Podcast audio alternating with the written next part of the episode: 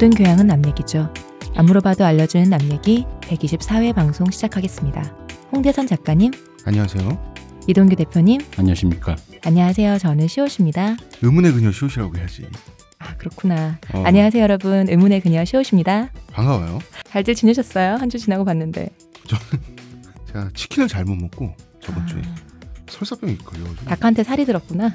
아니 근데 그 치킨을 먹는데 치킨이 너무 맛있는 거예요. 치킨을 이렇게 딱 베어 물면 껍데기 안에 살과 껍데기 안에 잠깐만 대표님 순소리 갖고 들어가. 콧소리 봐. 어떡할 거야.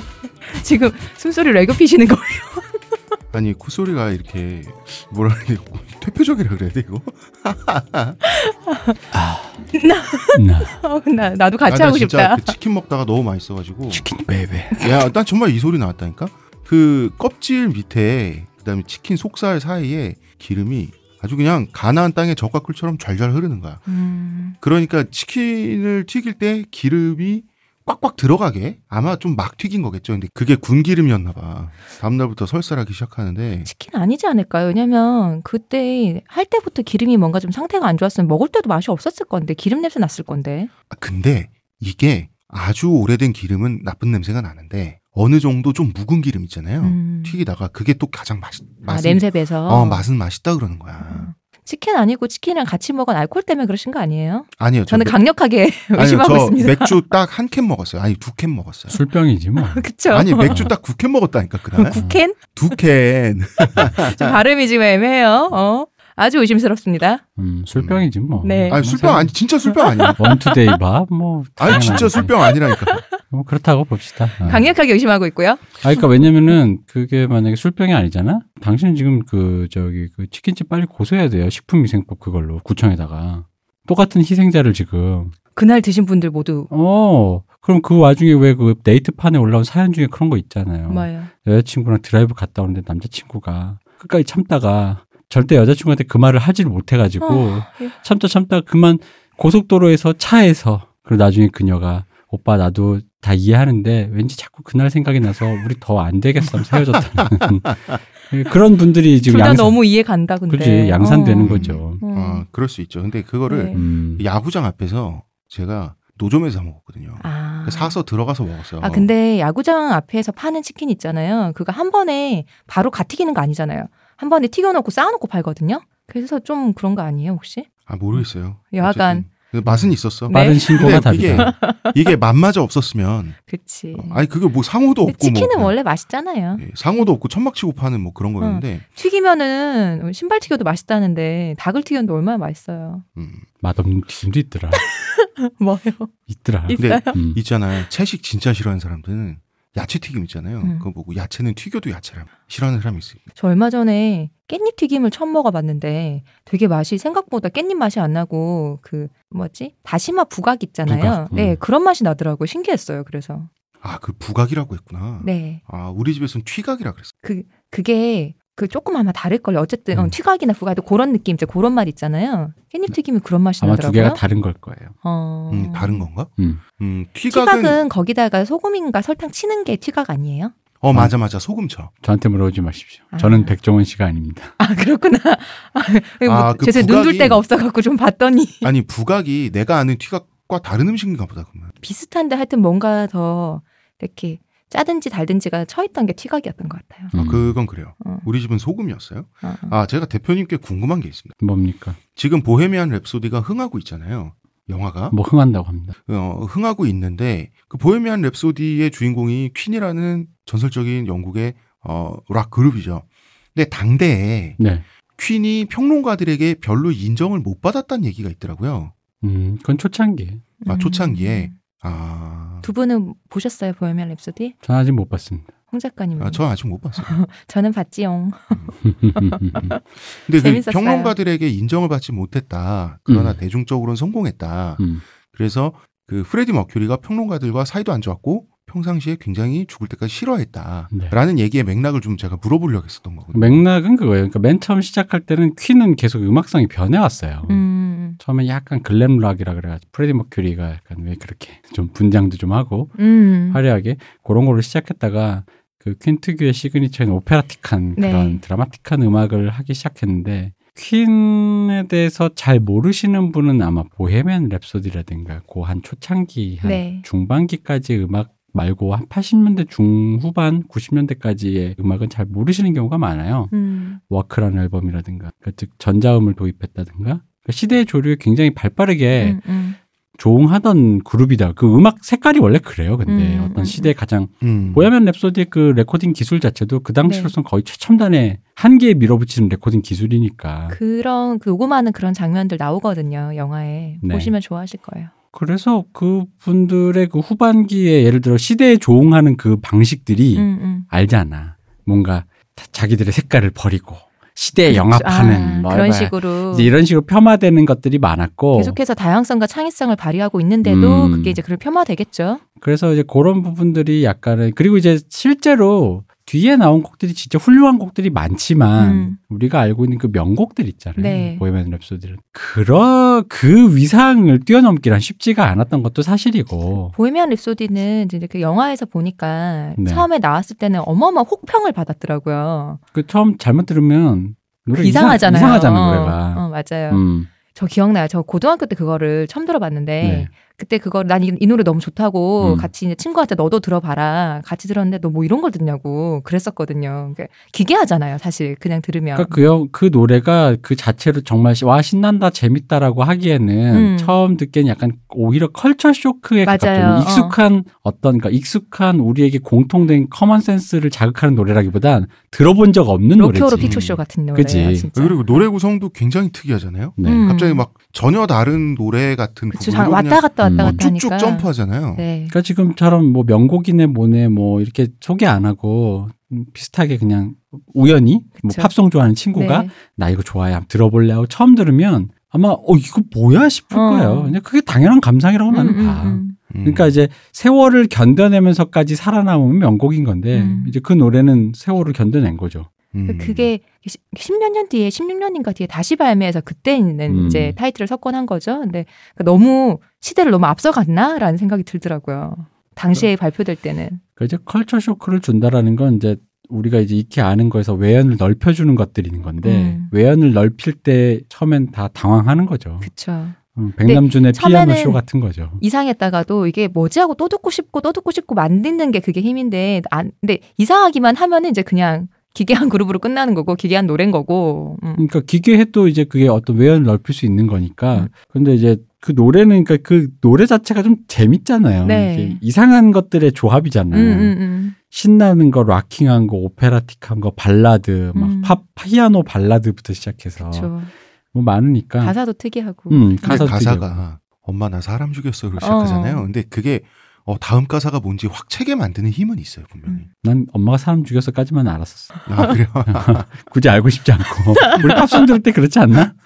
네, 듣다가 한 번씩은 이제 이 노래 좋으면은 계속 듣다가 가사 한번 찾아보잖아요. 음. 그러면은 왜 네, 영어를 내가 네이티브 아니고 영어를 그렇게 잘하지 않으니까 들리는 가사만 있잖아요. 음. 그러니까 전체적인 곡 노래는 모르다가 전체적인 가사 보고 해석한 거 보고 보다가 보면 뭐 이런 내용이었어 이런 거 되게 많잖아요. 저의 중학교 그러니까 나도 때 어렸을 때 마마 아이 킬더맨이라고 하잖아요. 음. 그 뒤는 잘 안 들렸어요. 그 노래 처음 들었을 때 중학생 때인데 음. 중학생 때 저의 최대의 관심사는 엄마 사람 죽였어에서 갈릴레오 삐가로까지 어떻게 점프가 되느냐. 그렇지. 음. 이 서사는 과연 알고 싶진 않지만 어. 도대체 이 이게 내, 내 상상 범위 바뀐 거야. 맞아. 음. 마치 그 박경리 작가가 토지로 시작해서 어.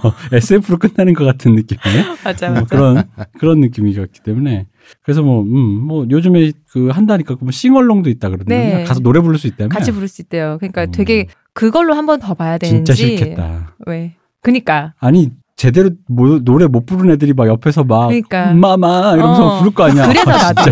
그런 느낌일 것 같아서 가기가 좀 멋쩍은 거죠. 그러니까 돈 내고 함께 그 한 300인이 수용되는 노래방 같은 데 오는 거잖아. 그래가지고 아니 그 락스피릿을 함께 하려고 그러는 그리고 거지. 거기에 분명히 내 장담하는데 그 구성 요소는 40대 의 남초 현상이 강할 거고. 그거 우오 딱. 그거다. 그 정주영 있잖아요. 왕회장. 어. 정주영 생전의 현대 회식이다. 아 음, 그래요? 음. 아니 그 딱그 풍경이잖아. 근데 싱어롱이 세- 수백 명이서 같이 노래 부르는 거. 관이 일단 많지 않고 음. 시간도 다양하지가 않아 갖고 아, 그리고 사람이 만약에 과- 이 공연장이면 그 관에 사람이 몇 명 없는 거예요. 어, 그럼 먼저 내가 운을 떼야 되나? 내가 그니까, 선창해야 그니까. 되나? 기껏 보고 너무 좋아서 이게 트위터에서 봤나 그래. 보고 음. 너무 좋아서 한번더 하셔. 이번에 싱어롱을 가신 분이 있었는데 아. 그랬는데 갔더니 네 명밖에 없더라는 거야. 네 명이서 너무 멋쩍잖아 노래 부르기가. 그러니까 서- 이거 일대 선창을 누가 하시나요? 그니까 내가 이렇게 어떤 그 초절 기교라도 있으면 같이 해주겠는데. 뭐 갈릴레오 내가 한다. 어, 갈릴레오 하면서 막 아 근데 바- 내가 갑자기 지금 풍경을 상상을 했는데 보헤미안 랩소디를 만약에 진짜 완벽하게 훌륭하게 따라 부르는 관객이 있다 죠 음. 난 그것도 굉장히 무서울 것 같아. 어, 굉장히 소름 끼칠 것 같아. 그러니까 그게 생각보다 내가 장담할 때 그 감상의 행위에 되게 마이너스 마이너스지. 그러니까 왜냐면 플러스면 이럴 수는 있어. 되게 사람이 많고 어. 이미 시작 전부터 들썩들썩해서 왜 왜 워워 막 시작하기 전에 막 노래 부르고 네. 있잖아요. 축구 관객들 하는 것처럼 어. 그런 것처럼 해가지고 시작하자마자 그냥 근데 웃긴 게 그 영화잖아요. 네. 그러니까 앞에 스토리 나올 땐또 조용히 있어야 될 거, 입 닥치고 있어야 될 거 아니야. 그러다 마지막까지 참아가지고 마지막에 중간 중간 노래 계속 나와요. 그러니까 중간 중간 계속 부르는 거지. 중간 중간 부르고 다시 그걸 듣, 듣는다고? 위일 라큐 할 때는 딱 쿵쿵 딱 같이 해주고 박수 치면서 되게 변태적이다. 좋네요. 꼭 가야겠네요 저는. 그러니까 그러다가 이제 흥나신 분이 한 분이 바지 벗고 올라가서 그 팔걸이에 올라가가가지고 위일 락교 막 해제 바지는 왜 벗어야 돼? 이게 그 해방감이라는 게 있어요. 락킹하다라는 의미에서는 바지를 벗는 박수나. 쳐. 바지를 왜 벗어? 한 분은 왜 그 극장이 만 원이면 한 분 정도는 그거 해야 되는 거 아닙니까? 뭐야? 그 사람 만세 상태에서 그 아, 뒤로 하는 거. 관중들의 파도 있잖아. 아, 그치, 파도 그치. 속에서 어. 이제 흘러가가지고 극장은 사선으로 돼 있어서 머리 깬다. 그러니까 그러니까, 그러니까 무게 감당 안 된다. 봐봐 왜 우리 극장에서 맥주 먹으면서 영화 보다가 너무 급해서 화장실 한번 갔다 올 수 있을 때 있잖아. 음. 화장실 가고 싶어. 그럼 그걸 하는 거야. 손에 이제 막 이끌려가지고 그러면서 사람들 머리 위에서 싸는 거야. 자극돼서 분수로. 너무 더럽다. 역시 시걸록은 아닌 걸로. 조용히 영화 보고. 내 싱어로 망치지 마.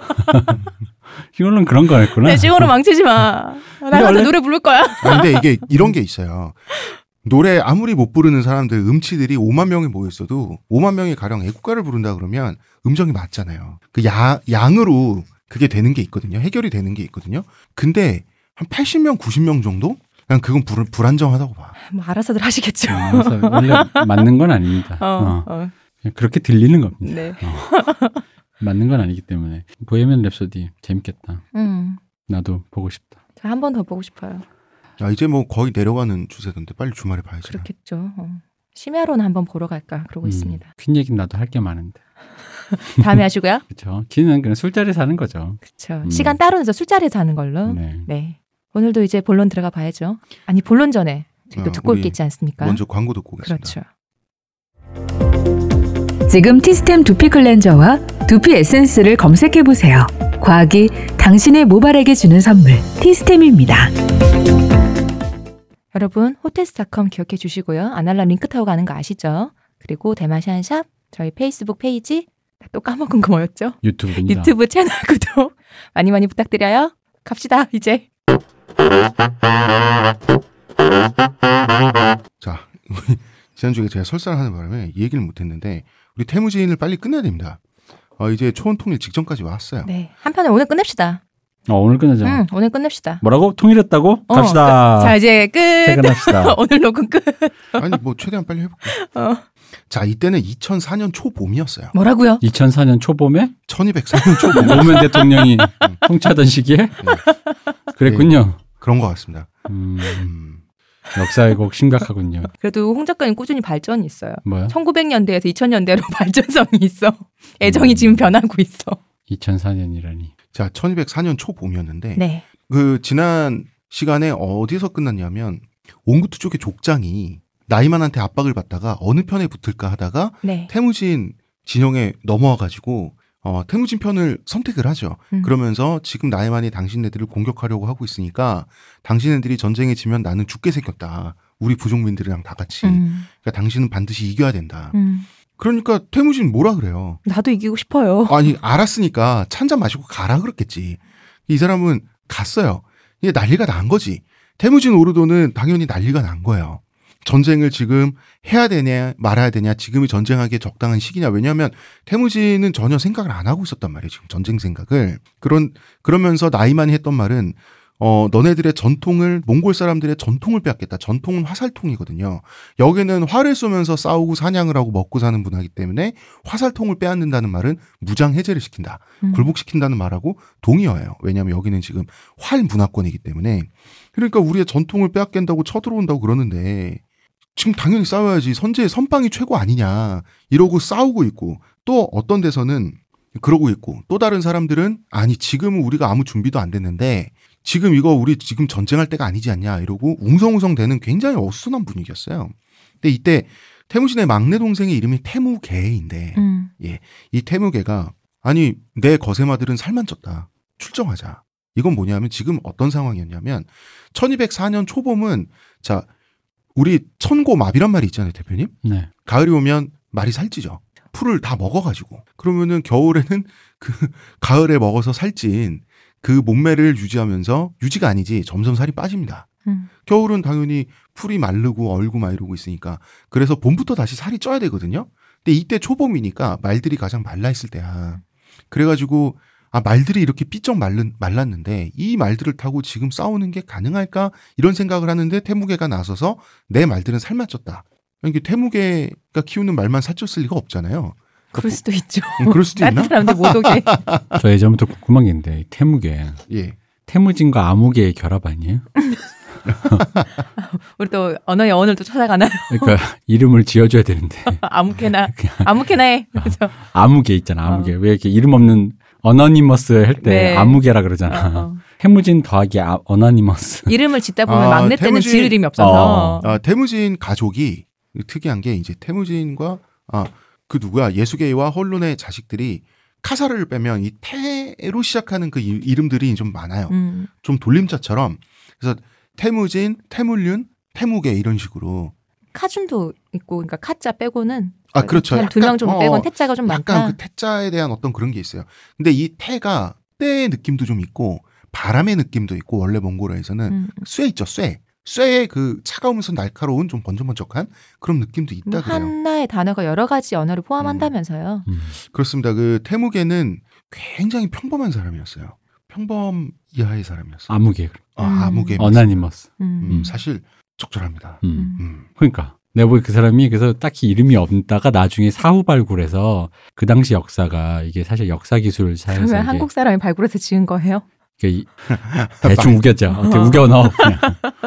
아 왜냐면 이럴 수 있잖아. 이 사람들 엄밀하면 야만인이니까 무슨 송나라 명나라처럼 디테일한 역사 기술이라기보다는 어떻게 하는데 어쨌든 이 사람이 태무계가 여태까지 우리도 지금 태무진 투덕한 하면서 잘 안 나오던 사람이잖아. 맨 처음에 태무진 가족 소개할 때 나오곤 안 나왔죠. 그죠. 그러니까 이제 근데 그 사람 이름이 기술이 안 됐을 수는 있다고 보고 그러다 보니까 그냥 어떻게 하다 보니까 하면서 여기서부터는 저의 이제 뇌피셜 음. 태무진과 아무개를 합쳐서 태무계라는 한국 사람이 사람이 어, 했네, 그러면. 몽고 알타이. 대표님 저번에 우리 추석 음. 특집으로 그 집안을 찾아보셨잖아요. 네. 그 한탄고기에 깊게 지금 감명 받으신 것 같네요. 이거 다 우리 역사야.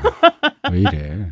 잘 알겠고요. 음. 네. 어, 헝가리와 한바들은 음. 이거 다 우리 역사라고 합니다. 아, 음. 다 이것도 우리 거지. 아, 음. 그렇군요. 네. 다내 거야.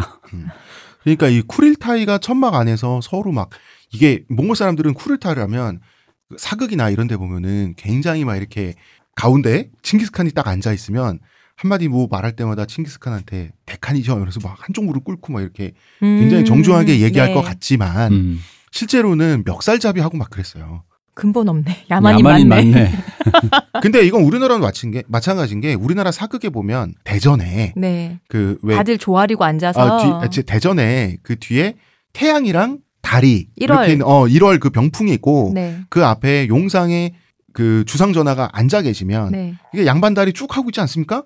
무릎 꿇고 있는 거 아니에요? 아니 무릎은 뭐 딱히 그렇게 꿇고 아, 있는 건? 아니고 이제 그러고 있다가 전하 막 이러면서 음. 이렇게 얘기를 하잖아. 그다음에 경께서 말씀해 보셔 이러다가 나중에 어떻게 결론이 나오면 성은이 만극합니다. 이러고 음. 끝나잖아요. 음, 음. 그러고 끝나지만 실제로는 어 그거보다는 훨씬 더 활달하고 더 나쁘게 말하면 개판이었어요. 실제로는 음. 그럴 수밖에 없었어요. 예를 들면은 어 정승 판서야 우리나라 치면 지금으로 치면 장관급이죠. 아침에 아침부터 왕이 와, 나와서 앉아 있는데 아침부터 출근을 안 하고 있는 거야. 그러니까 왕은 빡이 칩니다. 음. 야, 이 새끼 어딨어? 글쎄 어제 좀 부부싸움 했다는 얘기는 들었는데 그 와요. 들어와가지고 어, 죄송합니다, 죄송합니다 하면서 앉아. 음. 앉는데 왕하고 거리도 한 3m밖에 안 떨어져 있어. 앉는데 고개를 들라. 이랬겠어요? 야 너 얼굴 좀 봐봐. 설마 그렇게 반말로 했을 거 너무 아, 야만인 같잖아. 야, 얼굴 좀 봅시다. 얼굴 좀 어. 아, 경께서 아 경께서 얼굴을 좀 이렇게 오, 어. 어. 업해 보시오. 막 이렇게. 그러면 이제 눈탱이가 밤탱이 되는 거야. 그게 뭐냐면 옛날에 조선시대 초창기까지만 하더라도 부부싸움을 하면 와이프한테 맞았어요 남편이.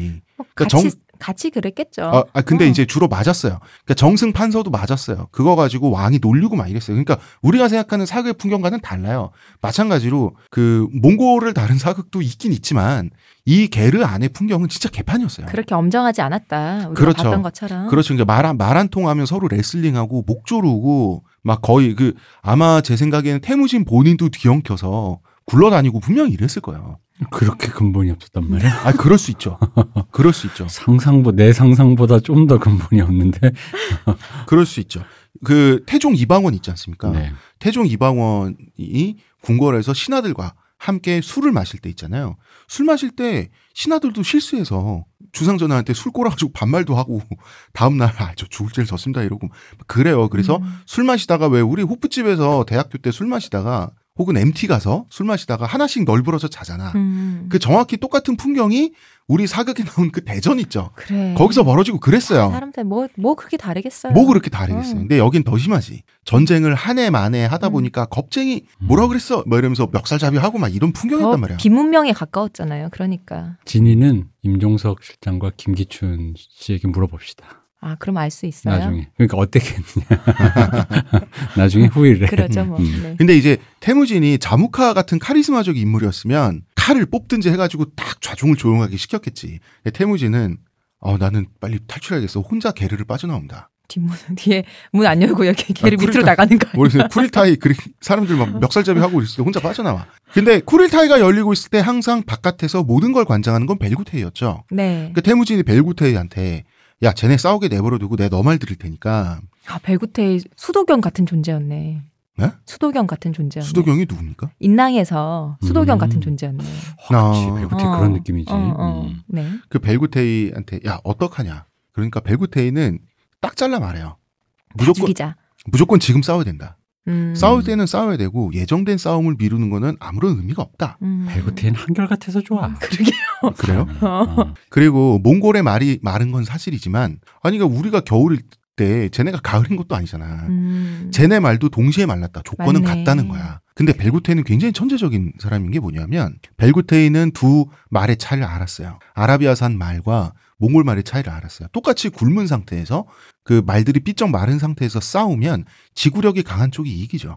음. 몽골 말이 지구력이 더 강했단 말이야. 그래서 아니 태무지는 같이 의논하려고 나왔는데 벨구테이가 너무 단호하게 얘기를 하니까 구테이야 너 이렇게 자신감 있게 말한 이유가 뭐냐라고 묻는 거죠. 그러니까 벨구테이는 여기서 굉장히 중요한 얘기를 하는데 여기서 벨구테이가 한 얘기가 훗날 몽골이 세계를 정복하는 데 있어서도 어, 계속해서 반복되는 기본 전술이 돼요. 음흠. 그건 뭐냐면 자 나이 만에 그 수많은 말대가 멈춰 신으라고 낙오되지 않겠냐고 그래요. 이 말은 뭐냐면 이게 처음 한 말이에요. 이건 뭐냐면 그 기동력을 그 보장하는 것은 말의 순간 속도가 아니라 결국은 마라토너처럼 지구력이라는 거예요. 음. 음. 왜냐하면 우리가 100m를 빨리 뛸 때는 그 단거리 선수가 마라토너를 이기겠지만 행군을 하고 전투를 하고 몇 날 며칠 어떤 그, 그, 뭐라 그래야 돼요. 몇 날 며칠 원정을 가고 할 때는 당연히 마라토너가 유리하죠. 그러니까 몽골 말은 마라토너라 이거야. 음. 그래서 그 많은 말들과 같이 그 많은 말들을 지치게 하기 위해서 공격했다가 피했다가 공격했다 피했다가 이렇게 많은 거리를 움직일 것을 상대편에게 강요를 하다 보면 먼저 말이 지쳐서 쉬게 된다. 그럼 전투의 주도권은 우리가 갖고 온 게 된다. 근데 그. 말씀하신 게 사람도 되게 비슷한 것 같아요. 사람들도 체형이 단거리 육상 선수들이 마라토너들에 비해서 몸이 되게 크고 좋잖아요. 왜? 그죠? 어, 마라토너들 되게 좀 작고 딱 정말 이렇게 꽉 다부진 그런 근육이나 체격을 가지신 분들이 많잖아요. 음, 말도 말만 그런 게 아니다 싶네요. 음. 맞아요. 그 몽골 말에 그 서양의 기사 이때 동시대에 유럽의 기사들이 타고 다니던 말 있죠. 이거는 몽골 말의 세 배까지 갔어요. 음. 체중이. 진짜 괴물 같았겠다. 처음 봤을 때는. 몽골 아, 말만 그쵸. 보던 사람들은 황당하지. 어, 서양 말을 보면 괴물 같았겠다. 음. 그러면 그러면 같아 예쁘지. 너무 크면 음. 왜 사람도 그냥 우리 맨날 보다가 아무리 커도 요즘 180 이러다가 거의 3배 큰 사람 만났다고 쳐요. 어 그러니까 내가 박보영 씨 보다가 최홍만 씨를 보면 지젤 번천을 보면 아니 같은 종류로 봐야지 왜 갑자기 최용만으로 사람이잖아. 뛰어? 사람 종이잖아요. 예, 같은 그러니까 어, 그러니까 음, 지젤 번천을 보면 와 되게 예쁘다 이러지. 세배 정도는 아니잖아요. 세 배? 세 배씩이나 되나? 아라비안 말이 그렇게 크나? 말은 아니 옛날에 아라비아 서양 말고 서양 말. 서양 말. 그러니까 아라비안 말보다 더 큰 말 있죠. 어. 중세 서양 기사들이 타고 다니는 말왜 있죠. 중갑을 짊어져야 음. 되니까 애들이 엄청 커졌잖아요. 그죠? 그래갖고 그런 게 너무 크면은 같은 것도 너무 크면은 좀 처음엔 괴물 같았을 것 같아. 왜 영국 사극이나 혹은 왕자의 게임에도 이게 나온다. 마상 창시합 있죠. 그런 데 쓰이는 말들이죠. 음, 굉장히 커 보이지 않아요? 음. 너무 커 보이잖아. 근데 그 말은 커야 돼요. 음. 왜냐하면 기사의 중부장을 견뎌야 돼. 음. 온몸을 철갑을 두르잖아. 그러니까 그 덩치가 아니면 기사를 태울 수가 없어요. 서 있는 말등이 제 키보다 훨씬 클 것 같아요. 그래서 몽골 그 몽골 전사들이 어 세계를 정복하는 데 있어서 항상 300명, 500명, 700명 이렇게 100 단위로 전멸을 당하는 경우가 있어요. 소수긴 하지만 네. 음. 항상 그때는 뭐냐면 거리를 유지하면서 물 그 계속 화살을 쏴가면서 상대를 지치게 하면서 앞서거니 뒤서거니를 하는데 그러다가 저쪽에 이제 그 좀 유능한 기사들이 있을 거 아니에요. 음. 역으로 당할 때 음. 역으로 끌려 들어가 가지고 저쪽에서 완전히 그 렌스 차지라 그래서 마상 창시합하듯이 전속력으로 돌격할 때 있죠. 이럴 때 따라잡히면 다 죽는 거예요. 왜냐하면 무장 상태부터 말의 크기까지 저 완전히 차이가 나거든요. 그러니까 거리를 유지하면서 계속해서 움직이면서 상대방에게도 움직임을 강요하는 전술. 음. 이것을 벨구테이가 여기서 처음 역사에 나와요. 벨구테이의 음. 입을 통해서 나오는 거예요. 그 다음에 그 나이만 것들이 그놈들이 궁실, 궁실은 그 궁궐 조정의 그 모든 뭐 살림살이 말하는 거죠. 궁실을 지고 가느라고 낙오되지 않겠습니까? 나이만 왕궁이 있었으니까. 그렇죠. 이게 정주 문명을 상대하는 기본 전술이 돼요. 쟤네는 느리다. 쟤네는 챙길 게 많다. 음. 약탈할 것도 많다는 얘기는 쟤네들은 챙길 게 많다. 그러니까 궁실을 지고 간다는 것은 지켜야 될 게 많다는 뜻이죠. 이쪽은 말 타고 계속 돌아다녀. 그리고 항상 가볍게 하고 돌아다녀요. 그리고 어, 태무진이 병, 부하들에게 항상 강조했던 건 뭐냐면 네가 목숨을 살아서 네가 위기 순간에 목숨을 살려서 네 목숨을 살려서 살아서 돌아올 수 있으면 어떤 것도 모든 것도 버려도 된다 그랬어요. 음. 그 어떤 국가의 재산 약탈품 다 버리고 와도 된다 그랬거든요.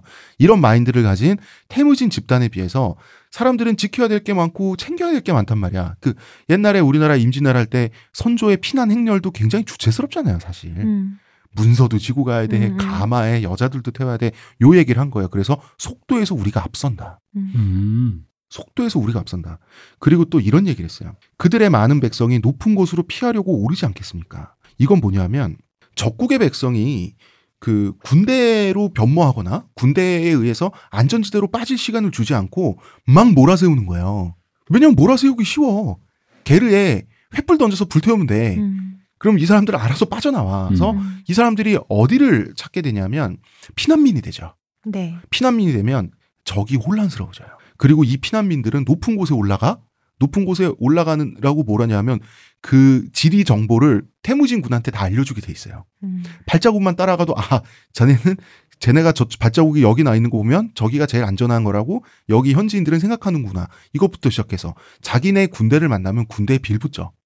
아니 그 자기 나라 군대에 붙어서 그 식량도 받아먹고 보호도 받아야 살지 백성이. 그러니까 상대 군대의 움직임이 느려지고 복잡해지고 식량이 빨리 달아요. 이 얘기를 벨구테이는 한 거예요. 벨구테이는 오래 생각하고 있었나 봐요 전쟁을. 그러니까 어, 아, 벨트는 음. 사람 죽일 딱 그 스펙을 재고 있었던 거지. 그래서 어.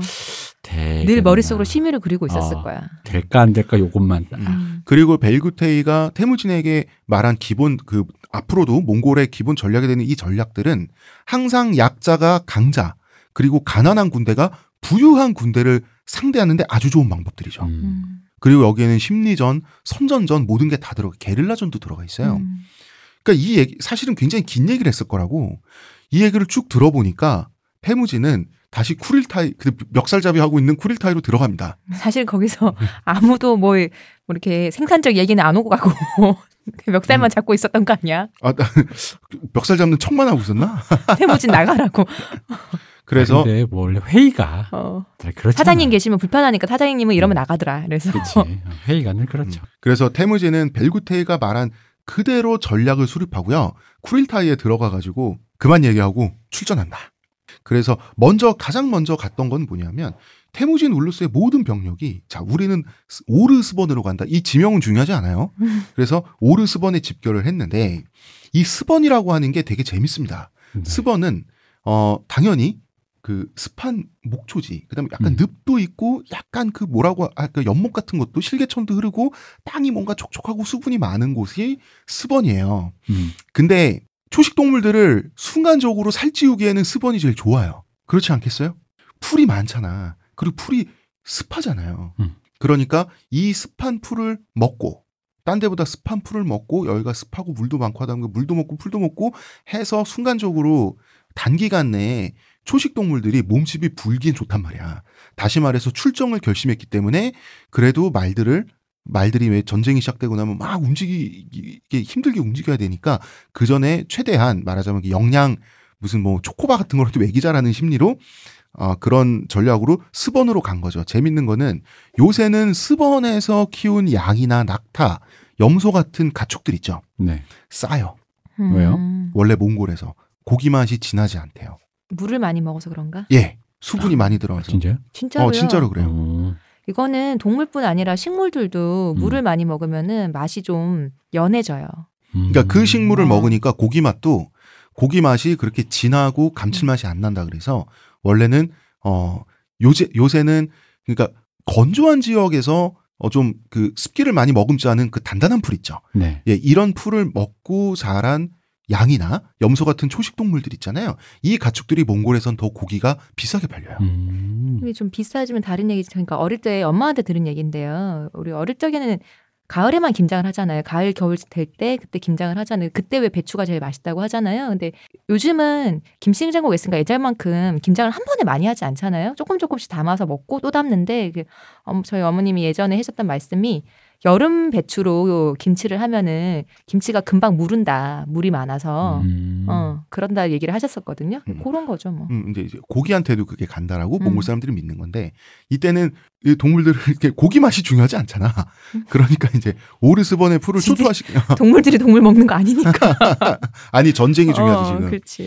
그러고 나서 초봄에 소식을 듣고 봄이 지나기 전에 2000, 아, 죄송합니다. 1204년 늦봄 드디어 어, 태무지는 자기 연기에 술을 뿌립니다. 옛날에 전쟁을 나갈 때 말이죠. 네. 몽골 사람들은 왜 자기 칸 정도 되면 자기 연기가 있지 않습니까? 네. 그 연기에다가 술을 뿌려요. 음. 근데 그 몽골 그 술이 보통 이 술을 뿌릴 때 이제 우리나라 막걸리, 마요주 뭐 이런 정도에 해당하는 그 뿌연 술 있죠. 하얀색 그 발효주 있죠. 이 발효주를 뿌리는데 음. 연기는 보통 검은 말의 말총으로 만들기 때문에 검잖아. 음. 거무죽죽한 이 말총에 막걸리가 막걸리나 우유 같은 그 흰색 술이 딱 뿌려지면서 시큼한 냄새가 알코올 냄새가 풍기면서 그게 비주얼적으로는 어 좀 이렇게 그 흑백의 강력한 대비 이런 게 좀 있었을 것 같아요. 비주얼적으로는. 저는 그거는 조금 덜했을 것 같아요. 왜냐면은 페인트가 아니잖아요, 술은. 음? 그래, 페인트가 아니잖아요. 흰색이라도 해도 막걸리 뿌려도 살짝 얼룩지는 정도지 눈에 띄게 확 이랬지는 않았을 것 같아요. 근데 그게 이제 그 손에 착착 묻혀가지고 음. 팍 이렇게 뿌리는 게 아니라 좀 거하게 쫙쫙 뿌렸을 거 아니야. 음. 음. 음. 뭐 하여튼 이런 식으로 출정을 했습니다. 비슷한 시기에 자무카도 비슷한 걸 하고 있었겠죠. 음. 그래서 나이만에서는 우리가 당연히 지들이 먼저 쳐들어가는 줄 알고 있었어. 음. 나이만에서는. 네. 그러니까 여기서 태, 태무지는 벨구테이 그 이복 동생 절망 정말 잘 얻은 거예요. 전쟁이라고 하는 벨구테이가 한 말은 뭐냐면 전쟁이라고 하는 것은 상대방이 준비하기 전에 먼저 시작해서 주도권을 끝날 때까지 잃지 않고 상대방을 몰아가는 게 전쟁이라는 거야. 음. 굉장히 훌륭한 생각이지 않습니까? 늘 생각하고 있었다니까요, 배구테이는. 음. 옛날 사람들은 회전이라 그래서 이쪽도 준비되고 저쪽도 준비되면 적당한 데 만나서 총력전으로 한번 붙어보자라고 해서 이 회전을 중심으로 했는데 네. 그 전쟁이 시작돼서 끝날 때까지를 하나의 캠페인 기간으로 놓고 여기 이거를 먼저 시작해서 상대방에게 어떤 지점에서도 준비를 주지 않고 주도권을 끝까지 가져가서 결국 승리로 끝낸다라고 하는 이 생각은 굉장히 현대적이에요. 어, 벨구테이는 그러니까 태무진 혼자 잘난 게 아니야. 확실히 음. 지금 이 집단은 그러니까 나이 많은 본인들이 먼저 쳐들어갈 줄 알고 있었는데 그래서 나이 많은 그래 뭐 전쟁하자 이 봄만 지나면 음, 어? 음. 원래 전쟁의 계절은 여름이잖아. 이 봄만 지나고 말들이 봄 내내 풀을 먹고 살이 찌고 근육이 좀 붙으면 너넨 다 죽었다 으하하 이러고 음. 있는데 먼저 출정을 한 거예요. 음, 음. 태무진이. 어, 나이만 땅에서 동쪽 평원을 바라보는 산 이름 중에 지금은 남아 있지 않은 지명인데 칸가르 산이라고 있었어요. 음. 어, 여러분 외우지 않으셔도 됩니다. 음. 이 봉우리에 이 봉우리에서 내려다보면 저 멀리 동쪽으로 태무진 의 영토 있죠? 태무진의 영토가 멀리 보이는 곳이었어요. 음. 당연히 이쪽에 보초병이 있죠. 네. 왜냐하면 여기가 나이만 사람들이 생각하기에는 그 전망대 같은. 어, 전망대 같은 거야. 통일 전망대, 어, 침략 전망대 뭐 이런 음. 거였어요. 근데 저기 멀리서 말먼지가 휘날리는 거야. 이게 음. 뭐냐면 태무진이 적진을 살피러 보낸 전초 부대였어요. 음. 근데 여기서 중요한 거는 전초 부대를 보냈는데 이 그 나이만 사람들은 저 부대만 약간 염탐, 정탐을 하러 온 정찰대라고 생각을 한 거야. 음. 사실은 그 뒤에 대군이 오고 있었어요. 음. 그 대군은 몰랐어. 그래가지고 나이만 전초부대가 산에서 급히 내려와가지고 태무진 군의 전초를 가로 막았죠. 이때 태무진 군의 입장에선 태무진 군 전초들은 들켰다라고 생각을 한 거야. 음. 그래서 대군이 오는 걸 들켰다라고 생각합니다. 몰라야 되는데. 그래서 그러면은 이 사실을 은폐할 수 있는 방법은 상대방 전초를 다 죽이는 것밖에 없죠. 음. 그래서 달리는 말 위에서 두 소규모 전초 부대가 생사를 넘나드는 어, 전투를 벌여요. 음. 전투를 벌이는데 사실상 거의 무승부. 태무진 군의 어, 판정승으로 끝나요. 음. 그런데 사실 태무진 군은 실패한 거야. 다 죽였어야 되는데. 음. 음. 근데 운이 좋았던 게 나이만 쪽에서는 뒤에 대군이 오고 있다는 걸 상상조차 못했다는 게 태무진의 입장에서는 굉장히 운이 좋았어요. 그런데 이 나이만 전초 부대는 태무진 전초의 말 한마디 마리를 또 뺏어가는데 성공을 해요. 음. 태무진 운의 남자네요. 음. 사람이 왜 이렇게 운이 좋아야 되는데. 근데 그거는. 나이만의 입장에서는 근데 그거는 나이만의 입장에서는 상상하기 힘든 거긴 했어요. 음. 사실 그렇지 않아요? 그죠. 운으로 생긴 일을 그걸 어떻게 예상해. 어. 음. 나 눈물 난다 또. 왜? 운 좋은 거 부러워서. 그러니까 태무진이 그 전초 부대가 돌아왔는데 야 니네 꼴이 왜 그러냐? 야 니네 싸웠구나. 음. 야 그래서 전초 부대 만났으면 전멸시켜야 돼. 우리 전쟁하러 쳐들어가고 있는 거 쟤네가 먼저 알고 있으면 안 되잖아. 나이만이 인구도 국력도 훨씬 많단 말이야. 먼저 치는 거는 우리가 불리하기 때문에 먼저 치는 거예요. 상대방 쟤네 전초 나이만 전초들이 살아 돌아갔다 이거지. 음. 네 죄송하지만 쟤네 다 살아 돌아갔습니다. 음. 음. 그러면은 행군 속도를 높이자. 쟤네가 준비할 시간을 덜 줘야 되니까. 음. 한편 이제 그 나이만 전초도 돌아옵니다. 네. 나이만 조정에 이 나이만 조정은 나이만 전초들이 뺏어온 약탈 그말한 몽골. 말 한 마리 이 몽골 말 전시회를 열어요. 아. 몽골 말이 너무 볼품 없었던 거야. 음. 아라비아산 말에 비해서. 되게 심심했나 보다 진짜. 응? 뭐할 일이 얼마나 없었으면. 그리고 몽골 그 몽골 말의 안장부터 시작해서 손으로 전사들이 만들어 놔서 주렁주렁 달아놓은 뭐 생필품부터 시작해서 그 다 세트가 구비돼 있지 않습니까? 말이 자동차인데 자동차 안에 시트부터 뭐 에어컨까지 다 있잖아. 음. 당연히 그 말 한 마리만 있는 게 아니라 말에 주렁주렁 달려 있는 제품들 있죠. 오늘도 무사히 이런 거. 어 뭐 그런 것들. 까칠한 내 새끼 타고 있다 뭐 이런 거. 그걸 보, 보는데 나이만 사람들의 입장에서는 말도 너무 볼품이 없고 작은 거야. 그리고 거기 올라가 있는 안장부터 시작해서 그런 마구들 있죠. 이런 게 너무 형편없는 거예요. 음. 나이만 사람들은 돈이 많았거든. 원래도 되게 좋은- 조롱했잖아요. 어, 물건도 좋은 거 썼어. 그러니까 아니 얘네 너무 거지 같은 거야. 그래가지고 이 몽골 말을 궁궐에서 한번 전시하고 이 몽골 말은 그래서 나이만 전국을 순회합니다. 그래서 나는 이 갑자기 이런 생각이 들었어. 이때 내가 이 처음에 이 부분을 쓸 때 그 동물도 감정이 있지 않습니까? 음. 동물도 사람들이 자기 좋아하는지 싫어하는지 알잖아. 음. 이 말도 약간 나이만 전국을 돌아다니면서 스트레스 좀 받았을 것 같아. 그 볼품 없는 거를 초라한 모습을 유지시키기 위해서 밥도 잘 안 줬을 것 같아요. 그건 잘 모르겠습니다. 어. 그러니까 이 짓을 한 이유는 뭐 이렇게 우리가 싸울 놈들이 이렇게 가난하고 형편없는 놈들이다. 그래서 그, 그 그래서 우리가 충분히 싸움에서 이길 수 있다. 이런 고향감을 위해서 이런 행동을 한 거죠. 아 그래서 한 거예요? 예, 그래서 한 거예요. 그렇겠죠, 뭐. 그렇게 조리돌림을 한다는 것은 음. 말 그대로 조리돌림이잖아요. 말을 가지고. 근데 그렇다고 하기엔 또 너무 그렇게 보기에는 말로 하는 건 또 딱히 왜냐면 그럴 정도면 대표님, 음. 이 사람들은 기마민족입니다. 아 기만민족이 그게 제일 음, 중요하니까. 음. 아니, 그러니까 나는 왜냐면 만약 그렇게 그러니까 어떤 고취 음. 쟤네들이 참 바보고 우리가 좀 더 우월하다 음. 그러면 말이 아니라 사람을 사람이죠. 어, 어. 야 신기하다 하면서. 사람은 포로를 못 잡았잖아요. 어, 아니, 잡은 그러니까- 걸로 해야 되니까. 아, 그런가? 하나도 못 잡은 건가? 예, 못 잡았어요. 아, 말만 한 말이니까. 음, 음. 아쉽네요. 음. 그래서 이 소식은 또 그 태무진 진영에 그대로 들려옵니다. 음. 그러니까 너무 자주 너무 싫은 거야. 음. 그룹에서 너무 싫은 거야, 진짜. 음. 아니, 진짜 나이만 애들 너무 재수 없는 거야. 근데 나이만 애는 자무카와 자무카를 따르는 몽골 전사들도 망명화 있지 않습니까? 자무카 솔직히 속에 속으로 아 이 새끼들 미쳤나 이랬어요, 자무카도. 그렇네. 자무카도 그렇네. 몽골이잖아. 자무카도 몽골 사람이니까. 근데 자무카를 두고도 그렇게 한다는 건 자무카를 무시하는 걸까요? 아니면 아니면 자무카 너는 그쪽 아니라고 인정을 해주는 아니 걸까요? 그냥 개념이 없는 게 구수, 그룹에서가 한 짓인데 그냥 개념이 없는 행동이에요 이게 음. 그냥 그룹에서가 이렇게 생각 깊은 사람이 아니에요 근데 그룹에서가 생각이 깊진 않았더라도 뭐 철저하게 아무 생각도 없는 건 아니에요 왜냐하면 이 전쟁 프로파간다라는 게 말입니다 상대방이 이렇게 허접해라고 선전하는 거 있죠 이건 뭐 동서고금의 기본적인 프로파간다예요 그렇지. 음 뭐 그건 사실이잖아 음.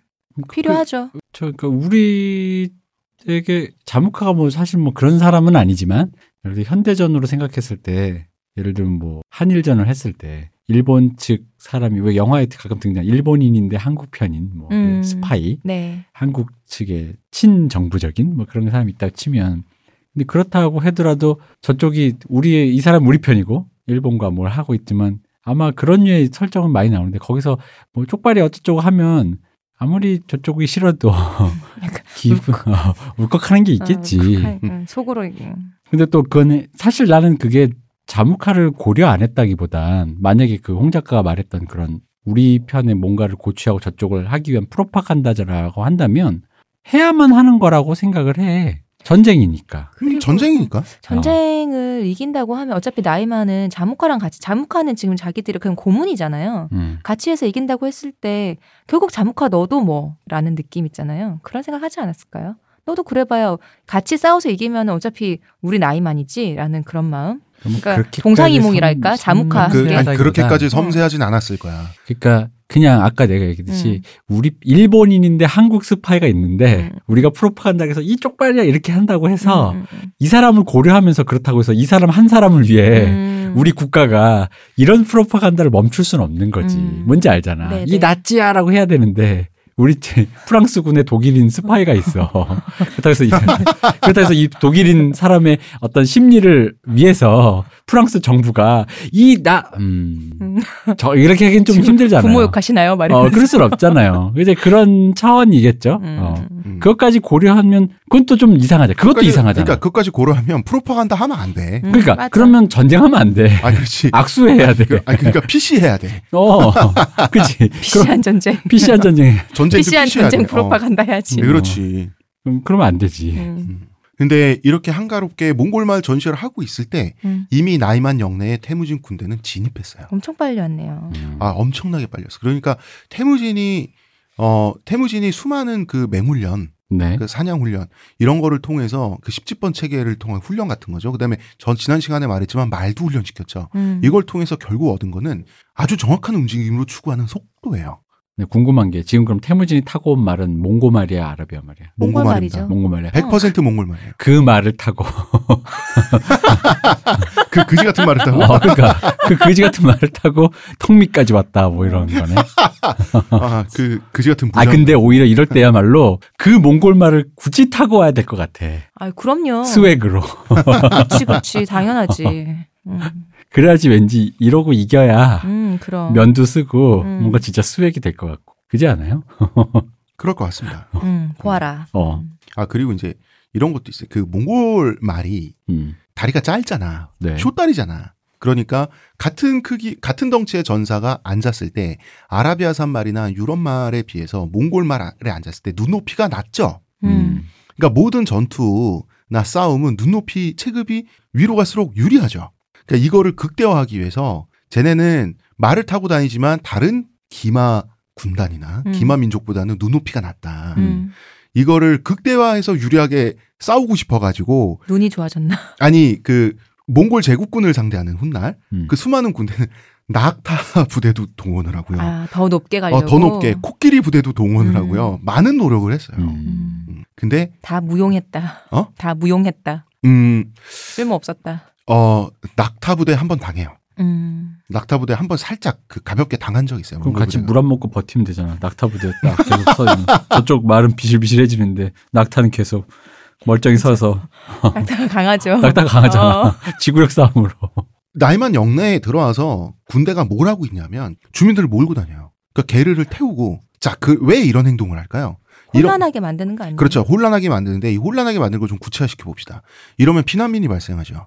그리고 이 피난민들이 다른 아이막 또 다른 아이막에 가면서 적군이 쳐들어왔다 이러면서 공포를 전염시켜. 음. 그리고 이런 식으로 주민들을 중구난방으로 피난민으로 만들어서 여기 흩어졌다가 저기로 흩어졌다 만들면 결국 유목민의 군대라고 하는 것은 각 집안의 장정들이 말 몰고 군대 집결하는 거예요. 음. 군사들의 집결을 방해하는 거예요. 음. 무기를 챙겨 들고 군대로 곁집한 정신을 없게 만드는 거야. 이렇게 만들어야 그러면은 봐봐.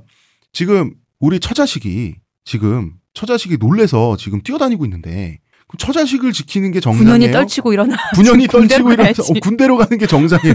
아니 당연히 처자식 군대로 가야지. 당연히 처자식 데리고 안전한 곳으로 피신하게 돼 있단 말이야. 안전한 곳에 피신한 사람은 처자식을 버려두고 군대로 결집하기가 힘들어져요. 음. 이건 뭐냐면 상, 결국 나중에 대회전을 치르기 전에 상, 그 결집할 적의 군대 수를 줄여놓는 행동이기도 한 거예요. 음. 이 모든 행동을 한 번에 하는 거야. 대병력의 결집을 방해하면서 전쟁 공포를 퍼뜨리면서 역시나 원하는 방향으로 원하는 그 태무진이 점찍어 놓은 전투 공간이 있었어요. 음. 전장 전쟁터가 있어. 전 전장이 있었단 말이야. 음. 거기로 가는 행군이기도 한 거야. 이 모든 것을 동시에 처리한다. 음. 이 모든 것은 굉장히 주도 면밀해야 돼요. 주도 면밀해야 되고 그리고 어 태무진부터 장군들을 거쳐서 말단 병사들까지 전략 전술을 다 같이 이해를 하고 있어야 되는 거예요. 음. 이거를 태무진 군은 성취를 했다. 그리고 이 와중에도 민간인에 대한 어, 사륙이나 약탈을 안 했어요. 굉장히 음. 현명하게. 왜 그랬을까요? 자꾸 떠들어야 되는 거잖아요. 아니죠. 사람 살려놔서. 아, 그것도 첫 번째 맞아. 음. 그것도 중요해. 그런데 지금 통일시키잖아. 자기 백성 될 사람들이야. 음. 그러니까 이게 처음에 항상 이렇습니다. 처음에 이 난세 중국의 삼국지도 그렇고 뭐 초안지도 그렇고 난세를 보면 초안지 제가 예를 들게요. 난세에 나오는 뭐 경포니 유방이니 항우니 그다음에 뭐 그 이런저런 그 군벌들이 있지 않습니까? 군벌들이 있잖아요. 군벌들이 초창기엔 개판이에요. 음. 초창기에는 그 도성이라 그래요. 성, 그 성내 그 도시 하나죠. 이 도는 도륙할 도자예요. 음. 도성이란 단어가 계속 나와요. 그러니까 성 하나를 깨끗하게 학살하는 짓을 이 양아치들이 아무렇지도 않게 해. 그러다가 통일이 눈앞에 점점 다가오잖아요. 그럼 이런 짓을 안 합니다. 이때는 이제부터는 느끼는 거예요. 이제부터는 아 누가 이기든 내가 이길 수도 있고 질 수도 있는데 누가 이기든 역사의 평판이 남을 것이요. 내가 승자가 되면 이 사람들을 다스려야 된다. 그러니까 태무진도 이거를 의식하고 있는 거야. 음. 그만큼 수준이 높아진 거야.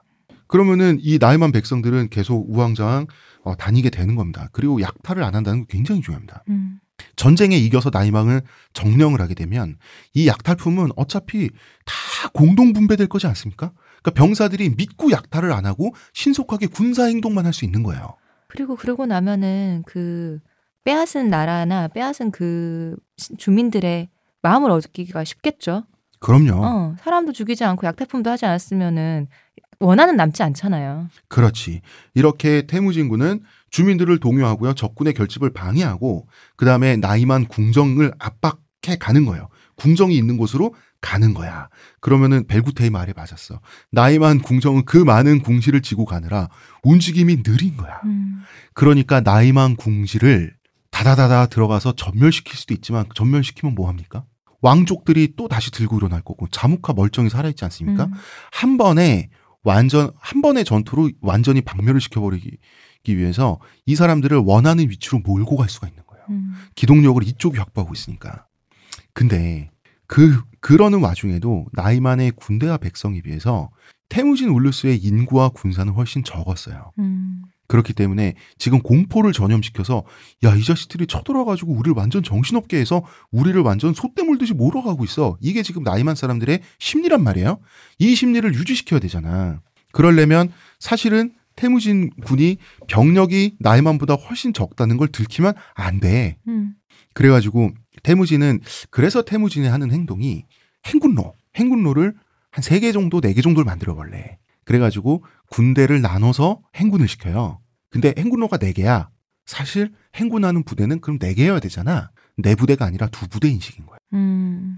밤새 이동을 해서 또 다른 행군로에서 음. 이동하고 그러면은 네 줄기로 보여요. 적이 느끼기에. 계속 이런 식으로 군사를 뻥튀기 하고 그 다음에 사라졌다 나타났다를 반복하면서 상대를 치고 히트앤런을 하고 상대를 가둬서 포위 선멸하는 위치를 내가 정하는 거예요. 이런 전술이 사실 배구테일이 머리에서 나왔다.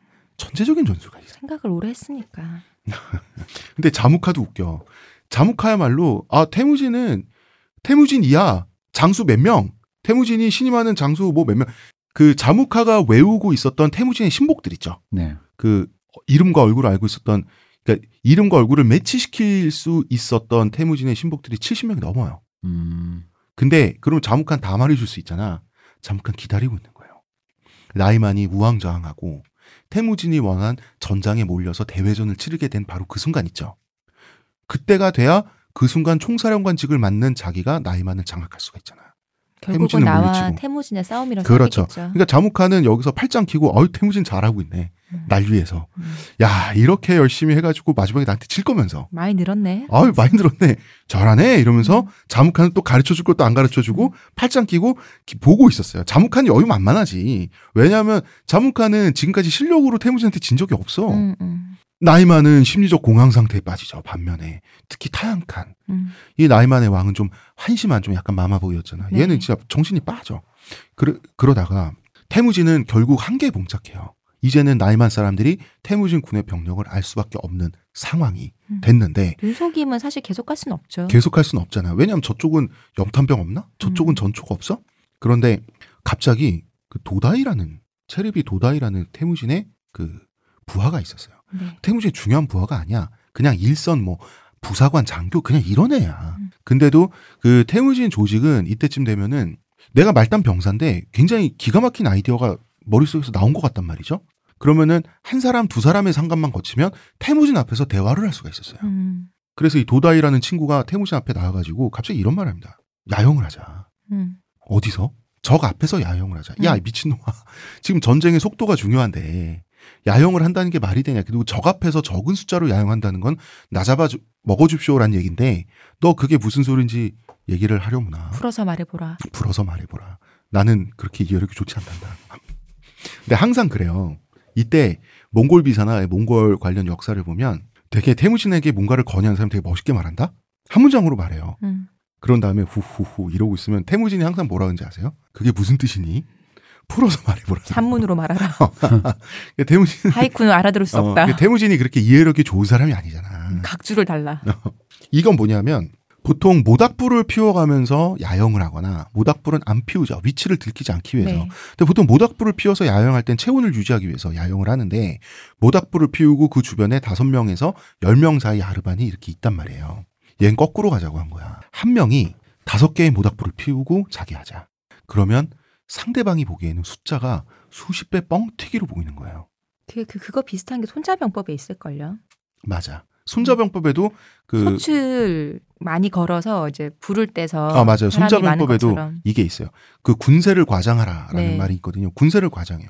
그래서 밤이 됐더니 어, 몽골 비사의 표현으로 이렇습니다. 들판에 그 쟤네 태무진 울루스 병사들의 그 야영하는 모닥불이 하늘의 별처럼 많이 보였다. 음. 그렇지. 병사 한 사람당 다섯 개씩 모닥불을 피웠으니까.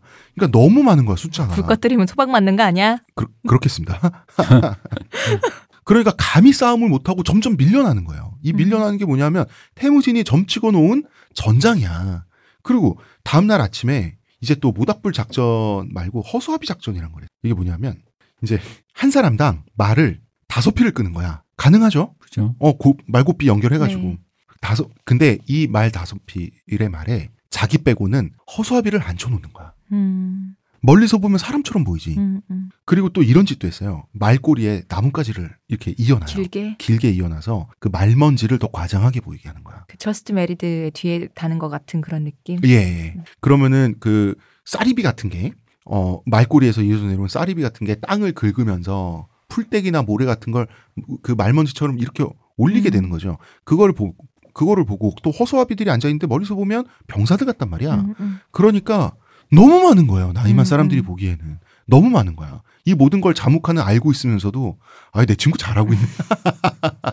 저러다 나한테 한 번에 딱 질라고. 음. 그러고 나 자묵하는 기다리고 있는 그런 상황이었어요. 그리고 여기서 또 재밌는 거는 허수아비를 보고 나이 많은 사람들이 깜빡 속을 수밖에 없었던 이유가 있어요. 음. 왜냐하면 허수아비라는 물건을 나이 많은 사람들은 익숙하지 않아요. 음. 왜냐하면 허수아비는 나무로 만든단 말이에요. 보통 나무로 만들죠. 근데 정주 문명도 섞여 있는 나라인데도 익숙하지가 않았던 거예요. 정준명을 모방하려고 노력한 나라였지. 음. 결국 허수아비라는 거는 목재가 풍부한 곳에서만 이, 이, 이 직관적으로 가능한 거예요. 음. 허수아비란 걸 나무로 만들 수도 있다. 그거를 들으면 이해할 수 있겠지만 직관적으로 저게 허수아비일 수도 있겠다라는 생각을 하려면 나무로 어떤 목재로 무언가를 만드는 게 친숙한 문화여야 된단 말이야. 그런데 몽골족은 나무 가구를 썼어요. 그러니까 몽골족은 허수아비를 만들 수 있어. 유목민은 나무에 익숙하지 않다면서요. 그쵸. 그 이유는 몽골족이 시베리아 삼림 출신이기 때문에 그래요. 음. 그러니까 이것도 나이만한테 운이 안 좋았어. 그래가지고 너무 많으니까. 그러니까 점점 뒤로 밀리고 밀리고 밀리는 거예요. 그러니까 나이만 전초는 계속해서 타양칸한테 이런 말만 할 수, 몽골 숫자가 너무 많다. 음. 도저히 파악조차 할 수 없다. 어, 정말 너무너무 많다. 여기서 자묵하는 뒷짐을 지고 있고 이렇습니다. 이런 상황에서 나이만은 멘붕에 빠져요. 왜냐하면 애초에 나이만이 몽골에 대해서 자신감을 그렇게 갖고 있었던 이유가 뭐겠어요? 우리, 우리는 부자다. 우리는 말도 많고 음. 사람도 많고 애초에 이 사람들의 자신감은 압도적인 인구에 있었단 말이에요. 근데 쟤네가 병사들이 더 많다 그러니까 미치고 환장할 노릇이지. 음. 그러면은 야 이거 어떻게 이길 수 있을까? 그 타양칸이 머리를 굴립니다. 음. 그래서 부하들을 불러놓고 이런 헛소리를 해요. 우리 말이 태무진의 말보다 등치가 크니까 음. 등치가 크니까 우리 말이 뭔가 좀 더 지구력도 강하고 뭔가 그러니까 덩치가 우리 크니 어, 더 오래 달릴 수 있을 것이다라고 어, 오해했다는 어, 거죠. 그렇게 얘기를 해요. 음. 몽골 사람들 말에 대해서 알고 있는 몽골인들에 대해서는 완전 황당한 얘기죠. 음. 몽, 왜냐하면 초원 사람들은 알, 알잖아요. 같은 유목민인데 진짜 모르네. 진짜 모르는 게 초원 사람들은 알잖아요. 우리 아까 시호님이 얘기했던 단거리 육상 선수와 마라톤의 몸매 차이랑 똑같아요. 네. 말이 근육질이면 힘이 세고 순발력이 좋죠. 말이 그런 근육질의 말은 마라토너처럼 빼빼 말은 말보다 지구력이 떨어진다는 걸 유목민들은 알아. 왜 할까? 유목을 하고 사니까. 음. 이 타양칸이라는 궁궐에서 사냥만 사냥만 하러 밖에 나갔지 궁궐에서 그 과보호를 받고 크다 보니까 그 기본적인 사실조차 모르는 거야. 그러니까 이 말을 듣고 타양칸의 아들이 빠기쳐요. 음. 빠기쳐요. 타양칸의 아들 이름은 쿠출룩이라고 했어요. 쿠출룩은 어 나중에 서양에서도 풍운하로 알려지게 되는 음. 유럽에서도 풍운하로 알려지게 되는 굉장히 파란만장한 일생을 살다간 녀석인데 굉장히 출중한 능력만큼이나 어, 굉장히 양심도 없고 음. 비겁하고 잔인함도 갖추고 또 굉장히 유능하고 얼굴은 또 굉장히 잘생겼다 그러더라고요. 그런 잔인 이런 거 사실 능력이랑은 상관 있는 게 아니잖아요. 음, 뭐 하여튼 할머니를 닮았나 보죠. 어, 그런 친구가 이 쿠출룩이었는데 쿠출룩은 나약한 아버지를 경멸했어요. 음. 근데 이게 헛소리를 하고 있으니까 아버지 하는 말이 헛소리 같으니까 어, 헛소리를 하고 있으니까 폭발해가지고 무슨 말을 하냐면 이 나- 아버지한테 반말을 해요. 상강 오른이 없네. 음. 어. 이 나약한 겁쟁이야. 이런 말 하면 안 돼. 이거 사실 어, 폐륜. 여러 가지 혐을 동시에 합니다. 네. 계집애도 너보단 낫겠다. 여자가 오줌 누러 게르 바깥에 나간 겁만치도 멀리 못 가본 녀석 같으니 우리 병사가 더 많다. 어서 몸을 일으켜 싸울 준비를 하지 못할까. 이러면서 아버지를 닥달을 해요. 폐륜하네. 어 참고로 나이만의 서쪽에 가다 보면 네. 카라키타이라고 서요 제국이 이때 네. 있었죠. 요 나라가 망하면서 네. 완한 대석, 완한 대석이라고 하는 어, 요 나라 황실 왕자가 네. 부하들을 이끌고 서쪽으로 서쪽으로 도망가서 현지 원주민들을 정복해가지고 거란 쪽의 나라를 또 세워요. 제국을. 그게 서요 제국이에요. 카라키타이. 쿠출룩이 태무지한테 깨지고 쿠출룩이 혈혈 단신으로 카라키타이로 넘어가거든요. 음. 황제 돼요. 오. 보통 보통 인물이 아닙니다. 얘는. 대단하다. 예. 엄청나다. 엄청난 친구예요, 이 친구. 근데 어쨌든 아버지가 아니 어떻게 어떻게 하니까 결국 구출룩이 할 말은 이거밖에 없었어요. 우리에겐 자무카가 있다. 정신 차리자. 음. 우리에게 자무카가 있, 있는데 왜 그렇게 겁을 먹고 있냐.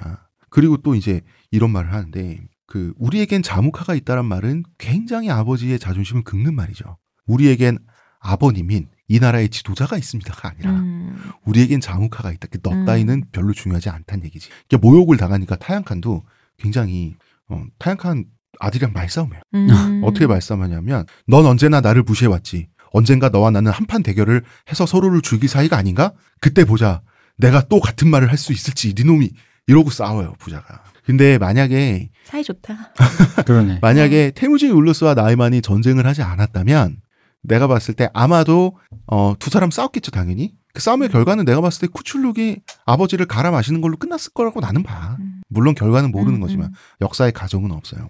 그렇게 쿠출룩 왕자랑 왕이 싸우고 있는데 옆에 이제 나이만군의 대장군이 보니까 두 사람이 싸우는 걸 말려야 될 것 같은 거야. 음. 아니 지금 적군이 지금 쳐들어오고 있는데 왕자랑 왕이 싸우고 있으니까. 근데 싸움을 말리려면 한 사람 편을 들어야지 끝나죠. 근데 사실 생각해보면 쿠출룩 말이 맞아. 음. 그래서 쿠출룩 편을 또 들어요. 그러면서 우리 존경하는 대장군 쿡세우 사브락, 쿡세우 사브락한테 옹칸이 작살났었죠. 네. 이 양반 지금 나이 먹고 몸이 지금 안 좋아가지고 은퇴했고 그 제가 지금 대장군이지만 저는 그분만한 능력이 없다. 음.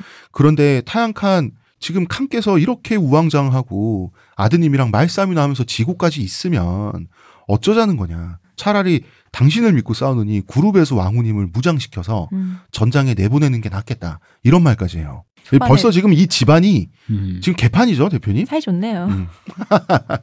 근데 사실 이 말이 맞는 말인 게 어차피 타양칸이나 구르베수나 이 아들이나 엄마나 군사적 능력은 없어요. 그럼 겁먹어서 우왕좌왕하고 있느니 구르베수처럼 성격 나쁜 사람이 소리라도 또 지르고 있는 편이 나아요. 입으로 랩 배틀 하면. 음. 음. 그, 그 편이 나이만의 상징이 중앙이 여기 있다. 병사들과 함께, 함께하고 있다라는 사기 진작에 더 나았다고. 음. 그러니까 타양칸이 하는 것보다 나아. 음. 근데 타양칸은 여기까지 얘기를 들으니까 타양칸도 이제 화가 난 거야 자기 자신한테 아 음. 내가 한심해 보였나 보다 그래서 드디어 결전의 의지를 꽤 늦게 다지게 돼요 타양칸은 그리고 쿠출룩도 아버지가 정신 차린 것 같은 거야 그래서 서로 싸워서 갈아 마시는 건 나중 일이고 음, 음. 일단 공동의 적을 물리쳐야 나이만을 가지고 부- 두 부자가 싸, 싸울 거 그렇죠. 아닙니까 그래가지고 결국은 아버지에게 협조하게 되면서 결국 이 두 부자가 의지할 거는 자무카였다 음. 쿠출룩이 굉장히 유능한 사람이었지만 자무카 자무카 앞에서는 이 군사적 재능이라는 게 사실 없는 거나 마찬가지인 젊은이였단 말이야. 결국 자무카가 태무진과 마지막 결판을 낼 기회를 잡게 되는 거예요. 음. 태무진 군의 청교한 기동에 몰린 나이만 군은 회전 장소로 차키르마우트라고 하는 평원, 네. 차키르마우트 평원까지 물러나게 돼요. 음. 즉 어쩔 수 없이 태무진에 의해서 차키르마우트 평원을 나이만 군은 전장으로 선택할 수밖에 없게 되는 거예요. 그리고 이곳은 뭐냐면 알타이 산으로 들어가는 계곡 있죠. 그 계곡 입구 앞에 있는 병원이에요. 음. 아, 왜 알타이 산을 선- 선택했을까 태무진은? 옛날에 브이로칸을 정벌할 때 있죠. 네. 알타이 산에서 알타이 산을 들쑤시고 다녀봤잖아. 네. 그러니까 바로 알타이 산기스 그 앞에서 싸워야 전투가 끝나서 상대편이 도망가든 우리 편이 후퇴하든 알타이 산기슭을 타고 도망갈 거 아닙니까? 이것이 홈그라운드랑 똑같아진다는 거야 조건이. 음. 지금 이역만리 이역만리까지는 아니고 외국에 나와서 싸우고 있는데 나에게 가장 익숙하고 친숙한 전장 있죠. 나도 이 지형 지물을 아는 곳 있잖아. 여기를 전쟁터로 전장으로 선택하는 건 합리적인 선택이죠. 음. 이거를 smooth하게 성공해냈다. 음. 그러니까 태무진의 지금 군사 기동의 실력이 굉장히 일취월장했다는 걸 드디어 알 수가 있는 거예요. 음. 그리고 자무카는 드디어 때를 만난 거죠. 음. 바로 이걸 기다렸거든. 자무카는 한 번의 드라마틱한 대회전, 단 한 번의 대전투를 원했던 거예요. 그래서 이제 차키르 마우트 평원 전투라고 하는 아주 중요한 전투를 우리는 앞두게 되고 있는 거죠. 음. 자, 이번 시간은 여기까지 해야 되겠군요. 네. 드디어 만화를 드디어. 싸우는군요. 드디어 자무카와 태무진이 드디어 마지막 결전을 자무카. 이겨라. 자무카 이기면 나 어떻게 해? 역사 역사 어떻게 다시 해? 써 마지막에. 자무카 이기고 자기가 태무진인 척. 여러분. 그래서 싸움 잘하는 태무진이다 내가. 어. 그래서. face off? 음. 싸움 잘하는 태무진 무섭다. 사실 지금까지 자무카와 태무진의 대결은 전투력과 정치력의 대결이었어요. 그죠? 만약에 이것은 한쪽이 두 가지를 먼저 성취하는 사람이 이기게 돼 있는 게임이죠. 음. 약간 여기까지만. 네. 예, 예고편 힌트를 남겨두고. 의문의 그녀 시호님, 감사합니다. 문화평론가 이동규 대표님 감사합니다. 여기까지 하겠습니다. 감사합니다. 저는 작가 홍대선입니다.